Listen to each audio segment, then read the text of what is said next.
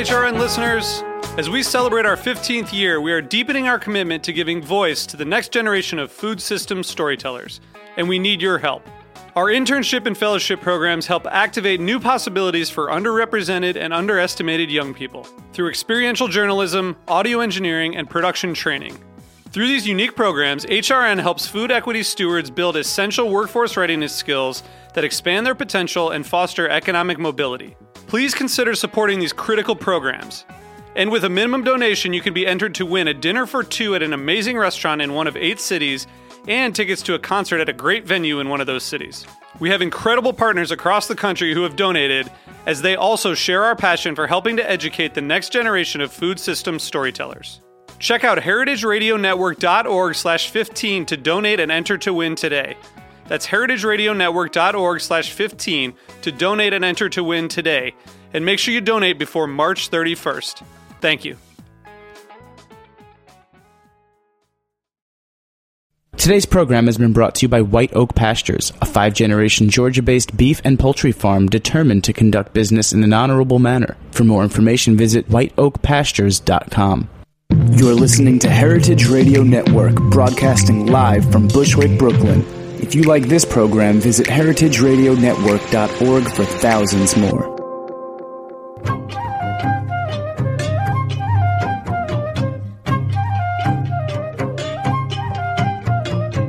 Hi, and welcome to A Taste of the Past. I'm your host, Linda Pelaccio, here on Heritage Radio Network. And uh, if you're listening to this live, you'll know I know that many of you are in a flurry of plans for the Thanksgiving holidays and the whole festive holiday season, wondering should you buy a fresh turkey or a frozen turkey or a heritage turkey? Uh, defrost that bird and put it in the oven and preheat your oven and microwave your whatever. You can get it done. You think, oh my God, it's such a big dinner, it's going to take me forever. You can get it done in a pretty good amount of time because imagine what it would take if you had to do the whole thing over an open hearth, a live fire. Well, my guest today is Carolina Capehart, and she's going to talk all about how to do that over an open fire and what it would have taken and what the people did in the past to cook such a big meal. Carolina is a culinary historian and an experienced hearth cook whose passion for historic foodways began more than two decades ago while working at a Midwestern Living History Museum.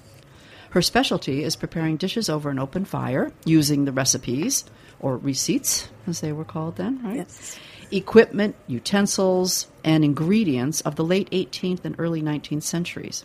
She writes about her cooking adventures at www.historiccookery.com, and I am witness to Carolina's ability to be a historical interpreter, even down to wearing, or not up to wearing, uh, the appropriate dress wear. She dresses up in the in the colonial fashion, and uh, and it's quite a treat. Caroline, welcome. Thank you. Thank you for having me. Uh, so. T- the complications of cooking over an open hearth. I mean, today we think, uh, I think we think of open hearth cooking as basically slapping on a couple burgers or a steak on top of the fire on a grill, and yes, we cook on the open hearth.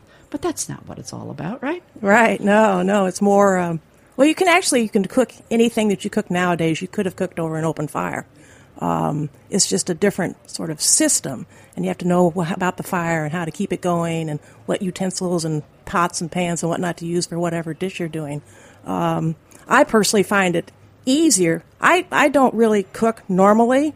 Um, I, you know, modern uh, recipes kind of scare me because they're, they're so specific that I'm like, well, what if my oven uh, doesn't heat that high? Eh, What if it's funky? Maybe it's, you know, odd. Whereas I, sort of learned how to cook from scratch, so to speak, at the, at the, the Living History Museum umpteen hundred years ago. Uh, that's where I really learned how to cook. So I learned how to cook over an open fire. So how? So tell me first of all. Let's start then with the fire because I'm again. You mentioned you can cook anything. I think people forget they think it's only about roasting meats or grilling meats, but I mean everything from chowders and stews and and cookies and cakes. I mean. Let's talk about the fire first, because that's the important part. I mean, a big fire, a hot fire. How do you judge the fire? You want a good roaring fire, but the main thing that you want for cooking are the coals that are produced, the hot embers. Um, if you have your fire in the fireplace there and it's it's blazing away, you want to wait till there are hot coals or embers that have dropped down, and and you take those out of the fire and put them out on the hearth, and make like a little burner. And then you set a pan or a, to say a spider, a long-legged skillet, or a, a bake kettle, which people a lot of people call a Dutch oven. But I found out that that's really not the correct term. But anyway, um, It's a bake kettle. Not. I always thought it was Dutch oven too. Bake. It's a bake kettle. I've I've found well, this is sort of getting off the subject, but I have found recently um, four different uh, uh, evidences that uh, or documentation that a, a, a Dutch oven was really a tin reflector oven, oh. and I've seen pictures in different books where they call the sort of Dutch oven with the three legs and the lid and all that. They call that a bake kettle. Okay. so we're we're back to the. So this- we're back to the but, utensils. uh, yeah. Back to the uh, Embers on the on the bake kettle. but you put the embers out on the hearth, Mm-hmm. and then you set whatever it is on top of that. Now, if you're using the bake kettle, you put the you put the, the bake kettle on top of those embers, and then put in your whatever you're cooking. Put the lid on, and then put embers on top. Then that way, it's heating it from the top and the bottom, just like your modern oven does. Um, but also, you can pull out uh, some embers and then set like a long-legged uh, skillet or spider on top of that, and fry some uh, sweet potatoes, say, or just sort of mix up anything that uh, you- you're needing. Uh, but at the same time, you can hang if you like need to boil parsnips or boil some carrots. You Mm-hmm. can hang that off probably off the crane that's over the fire that swings in and out. Okay, now that's so that's special equipment for the fireplace. So- Right. So tell me about what it like the Well, the the crane, I, I've, I have not really looked into it. but I understand the crane is an American invention. But prior to that, they had what they called lug poles. They were up in the kind of in the chimney of the fireplace. And at first, they were just made out of green, you know, green limb off a tree, green branch. Um, and of course, they would have to be replaced when they dried out because they would catch on fire. Then they got the bright idea, well, maybe it'd be better if they were made out of iron. And then they put those in there. But the problem with that is you have to sort of kind of step into the fire and, and, and take things off or hang things up, move things over, and so on and so forth.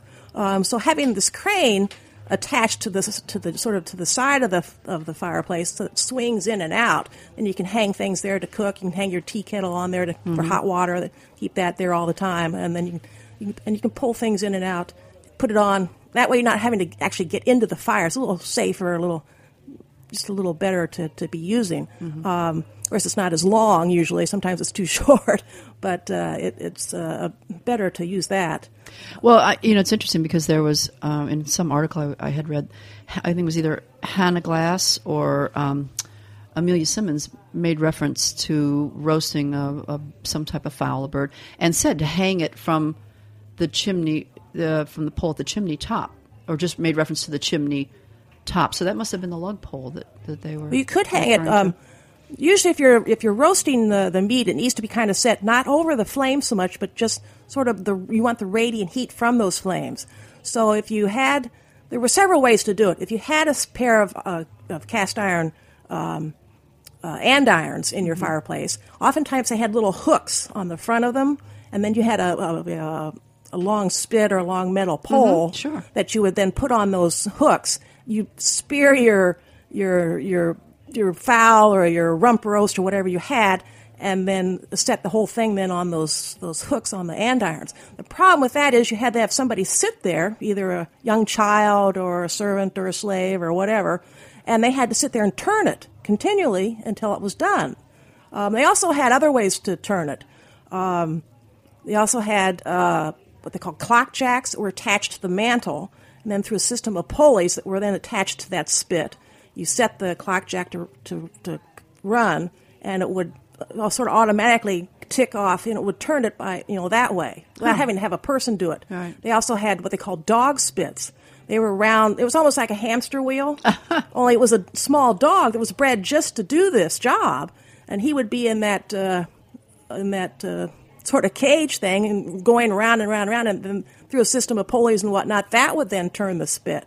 Um, if you didn't have that, maybe you could use a, a tin reflector oven, um, which I have discovered lately. I think a lot of people thought back then was called a Dutch oven, um, uh, and not the cast iron pots. A lot of people call Dutch ovens.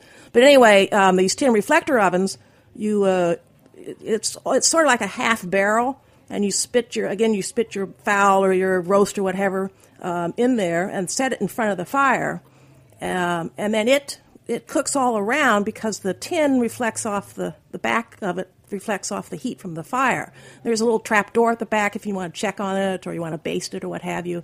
Um, and you really don't have to turn it. You can cook an entire uh, chicken or whatever uh, just by doing that. You don't need to really turn it. You can if you want to, or if it looks like that maybe something happened to the fire and you need to do that. But um, another way to do it, if you don't have any of those, is you can just sort of truss it up with a bunch of string and you hang it either off the mantle or off of the, off a lug pole or off the crane. Right. That's. Kind I of- guess that's what I had kind of to know, the that. side of the of the fire because you don't want it right over the flame, but kind of to the side, um, and it sort of hangs down there. And if you s- twist it and turn it, it should spin around one way and mean, then if you- if spin you around wind- the other way. it You up sort- like yeah, a- you've wound it up yourself. You spin it, wind it up, kind of, and then it will spin on its own. It goes around one way and then it goes back around the other way. Sometimes you might have to re- restart it, so Yeah. to speak, so it continues to do that. But that's another way, another method to use.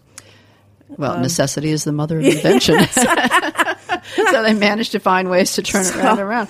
Um, well, you you talk about a lot of these different pots, and of course, some pots you would, as you say, boiling parsnips, you'd hang them right in the fire to get that water boiling. Other pots you put over the embers, and some you keep closer to the fire.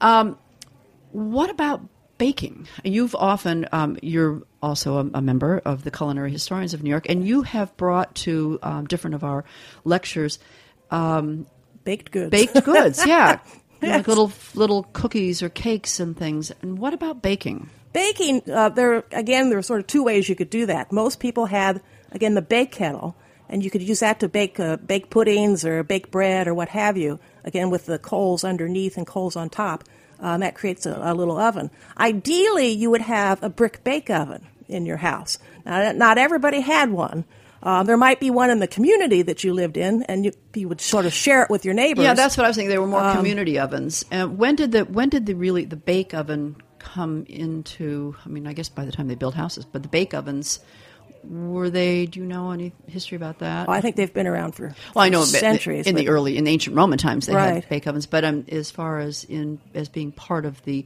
hearth part or of the house. side, yeah. I think there. I mean, there are 17th century houses that have, uh, have bake ovens. The interesting thing about the bake ovens is, at first, talking about the the, the cranes and lug poles earlier. Um, at the fir- beginning, the, this bake oven was at the back of the fireplace Mm-hmm. in the center.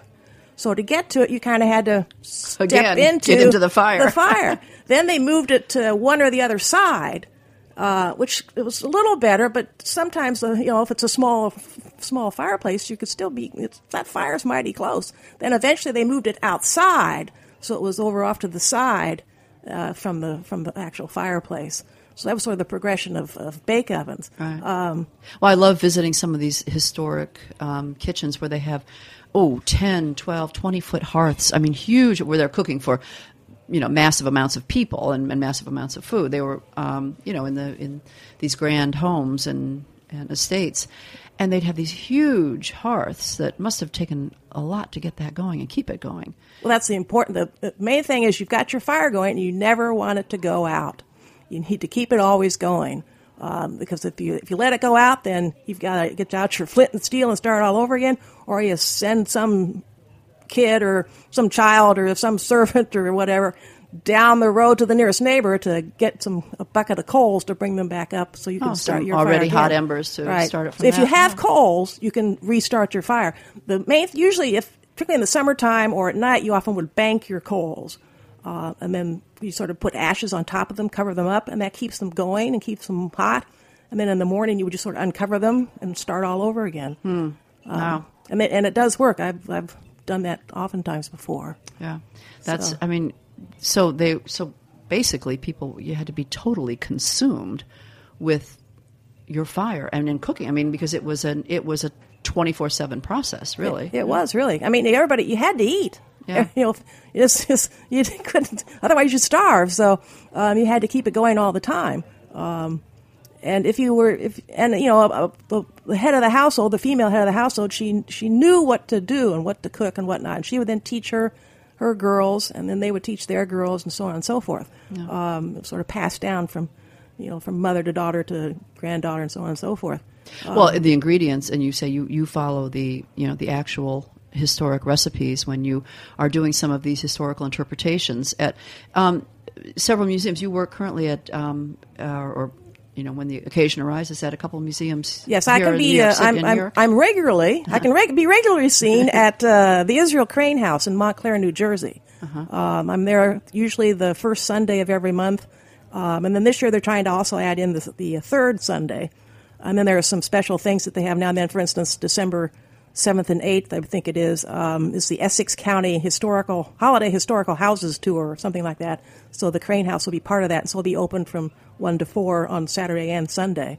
Um, And there are quite a few of these um, so-called living museums Right. around the country. I know, particularly throughout the Midwest, there are a lot of them. And well, where you Well, first did your work- training, right? yeah. I used worked at one at, called it was called well, it's still called Con- Conner Prairie. When I was there, it was called Conner Prairie Living History Museum or Conner Prairie Museum. It has a different name now and Mm-hmm. a different. It's gotten much larger and has a different sort of focus, I think. Mm-hmm. But it, uh, and certainly, I know um, upstate and throughout New England there are, are right, lots like of Old well, they- Sturbridge Village, Right. Plymouth Plantation, right, Colonial right. Williamsburg, Colonial Williamsburg, right? Um, and then there are lots of little houses here and there. Manor, yeah, yeah. really- all right, Mhm. right. Um, well, when we come back, we're going to take a short break, and when we come back, we're going to talk about some of these antique recipes, historic recipes, and Those are my of- favorite. Uh, and I, I, I try to I try to be as historically accurate as possible. Uh, well, so we'll talk So- about some of the challenges that presents. All So stay tuned. We'll be right back.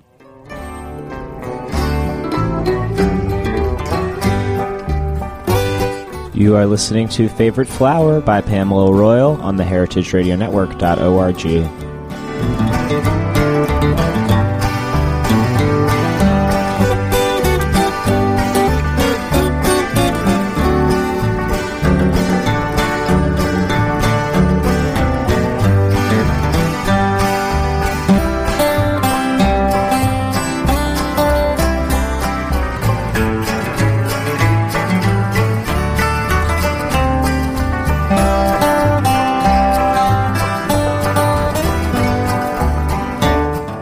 Pastures is the only farm in the United States that has its own USDA inspected red meat abattoir or slaughterhouse and its own USDA inspected poultry abattoir or slaughterhouse. We partner with Whole Foods to deliver our high quality meat and poultry from Miami, Florida, all the way to Princeton, New Jersey. One family, one farm, five generations, 145 years. Full circle return to sustainable land stewardship and humane animal stockmanship. For more information, please visit our website, whiteoakpastures.com.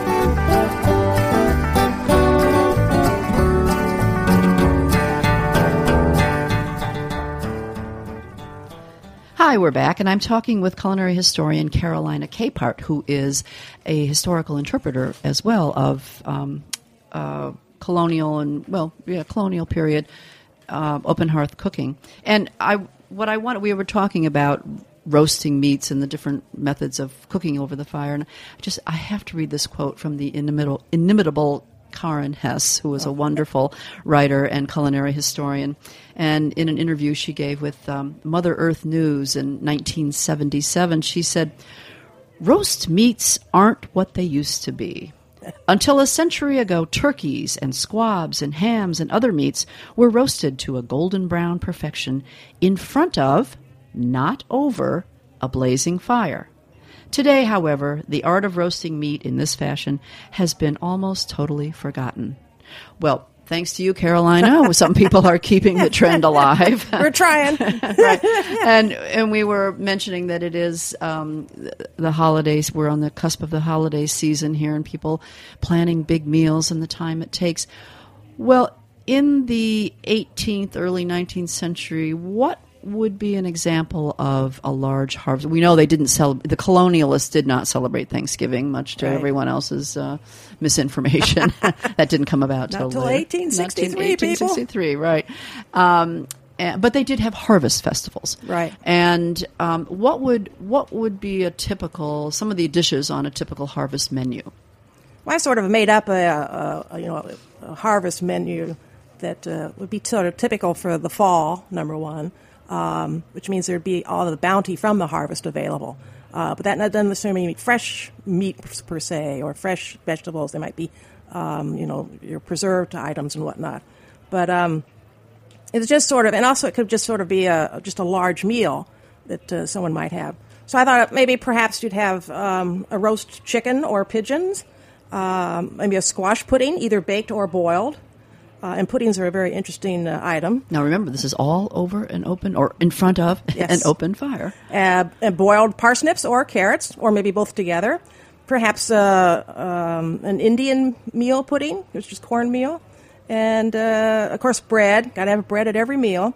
And then perhaps we'll end everything with an apple tart. Well, it sound actually it. It doesn't. It sounds very today. Also, I mean, Right. You got your squash. You got your. You know, well, you don't have your greens, but Well, you you could have turnips. You could have, peas. Peas, okay. Your yeah. peas would be dried, Right. So that you know nowadays they tell everybody you need to eat seasonally and locally. And back in the 18th century and before, and, and 19th century, they did that. But it's partly because they had to. Right. There's no way other thing they could do. Things weren't shipped in from somewhere else. Although at the same time, there were quite a few things that were imported. Things like lemons and oranges, uh, sugar, coffee, tea, chocolate. Uh, the list goes on and on. So they weren't completely local. But as far as your main, what you're eating on a daily basis, um, your meats and your fish and your vegetables and so on and so forth, and your uh, fruits, those would be local because you would just go out your backyard to your kitchen garden and get your herbs and maybe a few vegetables, or you'd go out to the onto the farm and you know butcher a hog or two, or uh, butcher a chicken or whatever, Right. slaughter a chicken, um, and that's how you would got your food. Or you would maybe. Uh, and you and you harvest your wheat, take it to the mill, have it uh, milled into flour, so on and so forth. Um, or you, if you didn't have any of those things, you might trade with someone else, or or uh, barter with someone, uh, a a neighbor or whatever. And then, of course, Um, the necessity and, and importance of preserving and put, as you said, drying, putting up food. Right, for, you know, right. Yeah, you had to you had to put up food. So it was uh, the fall really was a busy time. So while the harvesting is going on, you're also putting up food. Uh, as I mentioned, you know, you're slaughtering your hogs. Um, you've got to take care of that meat to make it last. So you're going to be smoking some of it. You're going to be putting some of it in brine. You're going to do uh, salt pork. Um, then of course you uh, render the lard for use for cooking. Um, they used all parts of the animal. Um, Nose to they, tail. They, they didn't didn't waste anything. Yeah, used everything but the tail probably. Although they, I'm sure there I'm were sure things they did, yeah. had for that. Um, the bladder even you could use to, as a as a I and I did this one time at uh, at the Israel Crane House. Um, I put it over uh, a crock to to seal it, which is how they would have used it. Um, you could also use cloth or something. or pastry Um, dough, right? And some woman said, "Oh, it's just like uh, you know, it's the colonial Saran wrap." Like, well, kind of, yes. Um, or you could, the you know, the children could blow up the bladder and use it as a sort of a football or a balloon or whatever, and bat it around and that kind of thing. Um, but that's not uh, has nothing to do with eating, obviously. But Well, what? Um, so a meal like that would take about how long would it take in preparation over an open hearth? Like depending on the size of your hearth, I suppose. Right. Um, well, it would uh, it, it would take all morning. Typically, um, the main meal of the day was in the middle of the day, probably around noon or one, somewhere in there. Um, you have to realize that the majority of the population, probably ninety five percent, if not more, were farmers. Um, your Thomas Jefferson types, they were the sort of the one percent like nowadays. Most people were like John Adams, who was a farmer. And in fact, that was Jefferson's ideal society for America was that, an agricultural one. It didn't work out that way, but um, but most people were farmers, um, and so you would you have your meal probably during the hottest time of the day.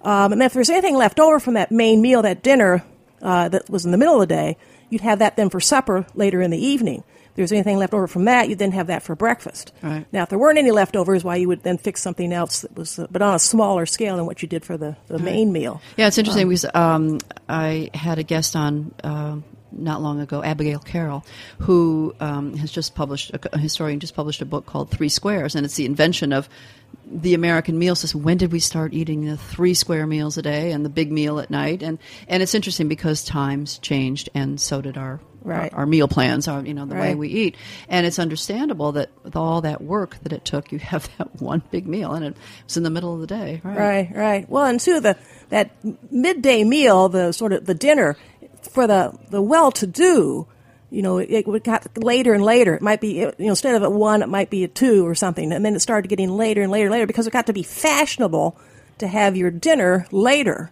Um, and then they would have supper even at, you know, like at 10 o'clock at night because you had to have some time between the, the dinner and the supper. Um, and so I think that's probably how dinner ended up being more around five o'clock or something. It's just it, was sort of the progression over time, um, yeah. and as more people got more leisure time.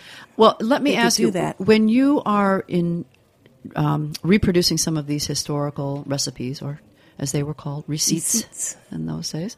Um, what what challenges do you run into? What what's what are some of the toughest um, things that you encounter when when trying to interpret these recipes? Um, there's several things. Probably one of the biggest things is uh, does, is the language the same? Does you know does this mean what it means nowadays? Um, sometimes uh, the receipts are, are a bit cryptic. There are things missing, um, or because you're supposed to know. Yeah. it may be a cookbook and it was commercially printed, but the idea is that you still you know the basics. So I don't have to tell you that. I'm writing this cookbook, but you know, here, take it. You know what to do. And unfortunately, we don't know what to do. And measurement very there, rarely were there measurements. Right, they didn't. It was just, uh, and even though it said like a spoon or or a teacupful, they meant you know whatever spoon you had. It usually was an eating spoon. If you wanted a teaspoon, it would be what you used when you drank tea. Um, but oftentimes they often used weight. You know, a pound of this, an ounce of that, a quart of this, a gallon of that, that kind of thing. A gill. How about a gill? Right. Um, um, I think it's pronounced Jill. Or Jill? I Uh, I will. We, I- I, don't know. oh no, I'm not sure. Um, We'll I- Google it. but yeah, we'll have to. Um, I think it's half a cup. Um, was that English or was that That's an, colonial? I think Was that's that a, well, it's in English. in old Um, English. so it would have transferred over to here. Um, but that's the thing. The main thing is well, and then too. That's the other problem is uh, in England the the weight system changed. I think at one point or other. So it's it's sometimes it's difficult to transfer it into well, what does that mean? You know, even a pound of flour, what does that mean? Uh, Mm-hmm. What about- sometimes you just have to weigh it and, f- and figure it out. Right. So let's say you've okay, you you've managed to kind of cobble together the the measurements, the amounts. What about types of, of ingredients that are called for? Anything that Well, sometimes, I mean, well, you know, if you're supposed to fry something in lard, where do I get lard? Or if I'm supposed to fry it in suet, where do I get suet? Or if I'm going to make a minced meat pie, it's, you know, four pounds of, of meat, either veal or beef tongue, and uh, four pounds of suet. Well, where do I, where do I get that? Um, um, I've, I'm sort of lucky. There's a, a, a grocery store near me that actually sells hog fat in little packages, and uh, I take it home and I render it and make my own lard. They also sell. I can also get beef fat from them, and it's free. so if I'm making a minced meat pie, I, I, just you know I tell them ahead of time, um, and it's no problem. But finding some of those ingredients is, can be very difficult. But there are, for instance, uh, I know there's a, a a butcher somewhere in Manhattan uh, I think on 9th, 9th Avenue and 38th, somewhere in there, that still sells suet and that kind of That is the that is a problem though, is finding some of these ingredients and who sells them and, and whatnot. There you, is a of course you go online, there is a, a woman who well, it used to be a woman who was selling that kind of thing, you know, hard to find ingredients. Ingredients. Um, and then someone just took it over from her because she retired from doing that. Um, but that's another option that you can do. There are things like verjuice. You know, what the heck is verjuice? Where do I find that? Or, but oddly enough, I'm surprised sometimes that you can go to a store and there's verjuice on the shelf. Or, you well, know, today, well, actually, today it's it's now it's sort of had a resurgence. Right, right. Well, because it's, it's it's so different, and ooh, this is the yes. latest thing, and oh, well, try this. So uh, it's interesting. Yeah, that some of these things are coming back. Um, but sometimes, if you want to boil something, and it says to boil it in the stomach of a cow, finding that can be a bit That would be difficult. right. I mean, So- it's been processed and cut up and, and boiled for tripe, so you know, forget it. Yeah. so finding even finding hog bladders is I get mine from a woman down who, who lives in Pennsylvania, used to work down near Trenton, um, and she mails it to me. Interesting. Uh, of course, it comes dried, Uh-huh. um, and I just sort of I put it in water and soak it, and then it's you can use it again. That's of course that's part of the plan or the idea is that you can use it for something, then sort of Clean it rehydrate it or whatever, and, and use it again. Huh. Interesting. They're supposed they're cleaned, you know, before you use them, obviously. Um, but uh, it is. Uh, I've and I've looked for like hog's bladders and whatnot in my neighborhood, I, which I sort of thought, well, maybe, maybe some. But I'm I'm sort of amazed that even the farmers market they don't they have no idea where well, the stuff goes. I don't think there are that many people who are going to cook with it. I'm certainly not going to be cooking No, with I it. suppose not, but- it's interesting that what you know the way you've described it. Aside from having to go out and grow and, and procure all your own ingredients, the actual cooking is probably was not that didn't take that much more time and prep. I mean, didn't have couldn't whir it in a blender or chop it in the food processor or nuke it in the microwave to speed up the process. But otherwise, um, the cooking process itself over an open fire was the time time frame was not that much different. It could be. I mean, it is a little longer because you don't have all those modern conveniences. Right. But you know, I at home, I, I, as I said, I how I learned to cook is by learning how to do hearth cooking. Mm-hmm. Um, and so I'm when I have to stir something, I prefer to stir it or mix it up or whatever. I don't even own a, a electric mixer because me that that takes too long to get it out, set it up, you know, and then do it, and then clean it all, clean the bowl, clean the beaters, you know, on, and then put it away, and it's just. Yeah, I'll just get out my spoon and beat it up, and I'm done. I Well- I sort of don't understand that, but it, it can't. It, it's it's a lot of work. It is labor intensive, Mm-hmm. I guess. Um, but at the I sort of sometimes I say to people, well, "What else were you going to do?" you know, it's not like you had to run off to your job or go watch TV or you Yeah. know tweet to all your friends or get online and uh, put. well, that's just it. I mean, if, if you had if that was your main job and your main concern was cooking and, and preparing the food, no problem, right? And then you right. had all the time to do and it. that was pretty much Right. every female head of the household. That was that was her job was to take care of the family and feed them. Well, you are wonderful at um, at sharing this information with people at these Oh, living museums, and I encourage people if you have not gone to a demonstration at at one at an old, you know, look up the historic houses in your area in your state, and um, and it's worth a trip to see because it is fascinating that. The uh, the types of cooking that was done and the and some of the beautiful implements. I mean, the implements there was artistry in the blacksmithery. They- they and, are. They are- and they are very wonderful, yeah. wonderful implements. And thank you so much for sharing your information with us. Oh, you're and thank you for sharing your information with everybody who comes by. Again, you can read about Carolina's um, adventures. And if you had a time machine, she'd fit right in. we could send her back to the colonial period um, at historiccookery.com. And once again, thank you for listening. This has been A Taste of the Past, and I'm your host, Linda Pelaccio.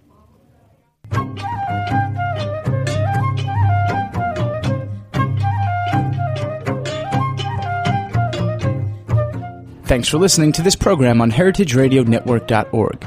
You can find all of our archived programs on our website or as podcasts in the iTunes Store by searching Heritage Radio Network. You can like us on Facebook and follow us on Twitter at heritage underscore radio. You can email us questions at any time at info at heritageradionetwork.org. Heritage Radio Network is a nonprofit organization. To donate and become a member, visit our website today. Thanks for listening.